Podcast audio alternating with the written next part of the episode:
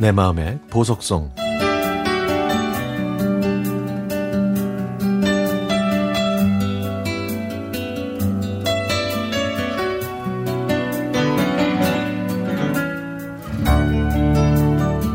중학교 2학년이었던 1986년 같은 반에서 한 친구를 만났습니다. 그때는 한 반에 50명이 넘던 시절이라 분단장에 줄반장까지 있었는데요. 그 친구와 저는 같은 줄에 앞뒤로 앉아서 친해질 수 있었죠. 그 친구 이름은 문영이였습니다. 문영이는 저를 팝송이라는 넓고 깊은 바다의 세계로 안내해 주었습니다. 주위에 팝송을 듣는 사람이 거의 없었던 저와는 달리 문영이는 언니 오빠들 모두 팝송들을 좋아해서 노래는 물론 당시에 유명한 가수들을 줄줄 꿰차고 있었죠. 문영이가 들려주는 팝송과 그 가수들 얘기가 얼마나 재밌던지 저도 그 세계에 빠지지 않을 수가 없었습니다. 문영이와 저는 듀란 듀란을 제일 좋아했는데요. 친구는 사이먼 르봉을, 저는 존 테일러의 열렬한 팬이었습니다. 문영이와 저는 만나면 늘 팝송에 대해 얘기했고, 매달 용돈을 쪼개서 월간 팝송이나 뮤직 피플 같은 잡지를 샀죠. 문영이가 가끔 롤링스톤 같은 외국 잡지를 학교에 가지고 오면 수업은 뒷전, 저희는 하루 종일 그 잡지만 들여다봤습니다.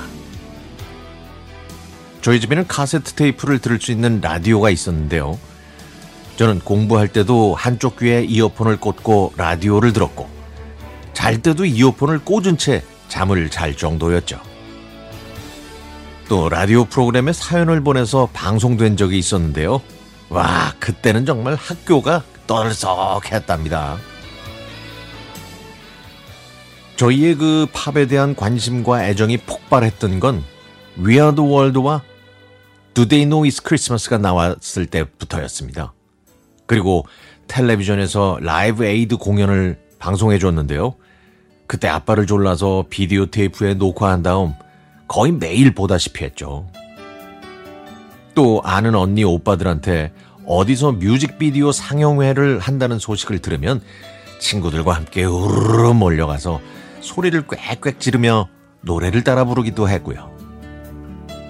그렇게 제 중학교 시절은 팝송의 바다에서 허우적대며 팝송과 미래에 대한 꿈으로 가득 차 있었습니다. 저는 나중에 밴드도 만들고 DJ도 하는 꿈을 꾸기도 했죠. 50명의 학생들로 왁자지껄한 교실에서 팝송은 우리들만의 세계였습니다. 시간이 흘러 저와 문영이는 다른 고등학교로 진학했습니다. 가끔 만나고 편지도 주고받았지만 중학교 때만큼 가깝게 지내진 못했죠. 고3이 돼서 문영이는 간호조무사가 되기로 결정했다는 소식을 들었지만 연락을 하지 못했고 제가 다른 도시에 있는 대학교에 입학하면서 저희의 연락은 그만 끊어졌습니다. 이젠 나득한 일이 됐지만 그때의 아날로그 감성은 아직도 남아있네요. 작은 오디오 세트를 갖고 싶어서 엄마를 졸랐던 일.